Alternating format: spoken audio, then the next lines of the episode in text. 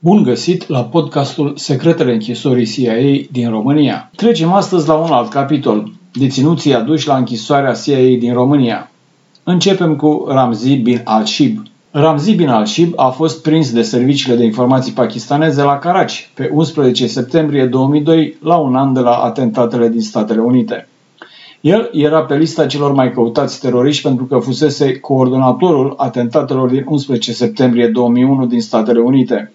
El a fost unul din membrii așa numitei celule din Hamburg a Al-Qaeda care a organizat atentatele.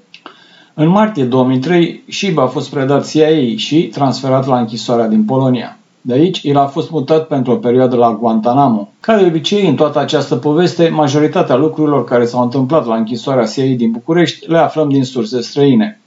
Un raport al Crucii Roșii Internaționale din februarie 2007, realizat în urma unor interviuri cu mai mulți deținuți care au fost în custodia CIA, descrie procedura standard a transferului deținuților de la o închisoare la alta. Deținutul e fotografiat și îmbrăcat și dezbrăcat. E verificată starea sa de sănătate. Apoi îi se dă un supozitor ca să-l adoarmă. În timpul transportului, deținutul poartă scutece, adică face pe el la propriu.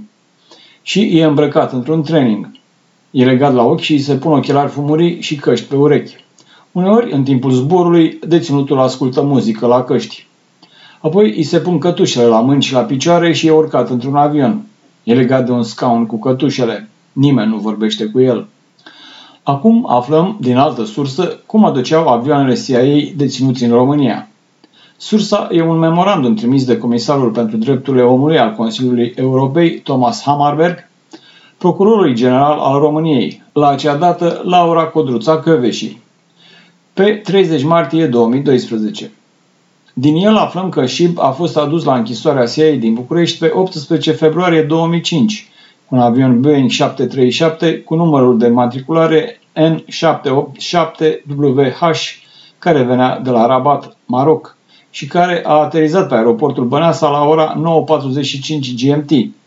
Pe planul de zbor, aterizarea era prevăzută pe aeroportul Mihail Govenicianu, asta așa la derută, cum se spune. În raportul Crucii Roșii Internaționale era citată o declarație a lui Shib, care spunea că, în cel de-al optulea loc de detenție, vă dați seama, ăsta a avut răbdarea să numere locurile prin care a fost plimbat de americani, așa că, după numărătoarea lui, cel din România era al optulea. Deci, în închisoarea din România, el a fost imobilizat la pat timp de o lună, asta era în februarie 2005, și că a fost ținut în frig cu aparatul de aer condiționat pornit. A fost tuns și ras dar au fost lăsate smocuri de păr intenționat în bătaie de joc. La sosirea la închisoarea CIA din București, în fișa medicală lui Shib au fost notate umflăturile de la încheieturi și glezne pe care le avea în urma purtării cătușilor timp îndelungat la închisoarea CIA din Polonia pentru că nu mai era considerat un deținut important de la care să poată să fie obținute informații vitale despre pregătirea unor atentate iminente, la închisoarea CIA din București și nu a mai fost supus tehnicilor de interogare dure, așa numitele EIT. Tot din raportul Crucii Roșii aflăm și în ce constau aceste tehnici de interogare dure. Să luăm pe rând câteva din cele mai importante. Așa numita waterboarding, simularea înnecului. Deținutul e legat cu capul în jos, întins pe o masă specială care se poate roti. Anchetatorul CIA îi pune o cârpă pe față și toarnă apă dintr-o goleată sau dintr-o sticlă peste cârpă încet, încet. Deținutul simte că se înneacă. După câteva secunde, anchetatorul ia cârpa de pe fața deținutului, iar masa e rotită în poziție verticală. Deținutul e acum cu capul în sus și poate să respire, dar rămâne legat de masă. Trecem la așa numitul walling, pe românește dat de pereți. Deținutul cu o glugă pe cap e adus de gardienii CIA în camera pentru interogatoriu, unde e dezbrăcat și legat cu cătușele de un lanț prins în tavan cu un cârlig, cu spatele la un zid flexibil, din placaj sau carton. Deținutul nu știe însă că zidul e moale și crede că e un zid normal din beton sau cărămidă. Anchetatorul CIA se apropie de el și îi pune un guler de protecție din plastic în jurul gâtului. Apoi îi scoate încet, încet gluga de pe cap. După câteva secunde, anchetatorul îl trage spre el cu lanț cu tot și apoi îl izbește de zidul flexibil cu grijă să nu-l rănească. Evident că deținutul se sperie și urlă de groază, crezând că își va sparge capul de zid. După un timp, anchetatorul oprește balansul deținutului și, cu amândouă mâinile, îl trage spre el. Urmează apoi o nouă serie de întrebări. Regulile erau ca deținuții să fie mutați de la celulele lor la camera pentru interogatorii cu glugi pe cap ca să nu vadă nimic în jur, iar gardienii nu vorbeau între ei, ci comunicau doar prin semne. Asta pentru a-i dezorienta și a-i face să pierdă sensul timpului și să nu-și dea seama unde erau. Și totuși, deținuții bine antrenați și rezistenți psihic au reușit să observe detalii din locurile pe unde au trecut.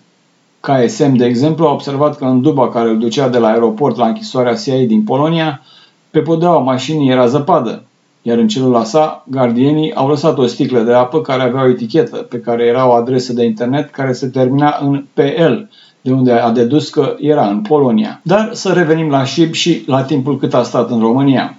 Regimul dur de detenție de la celelalte închisori a lăsat urme serioase asupra lui.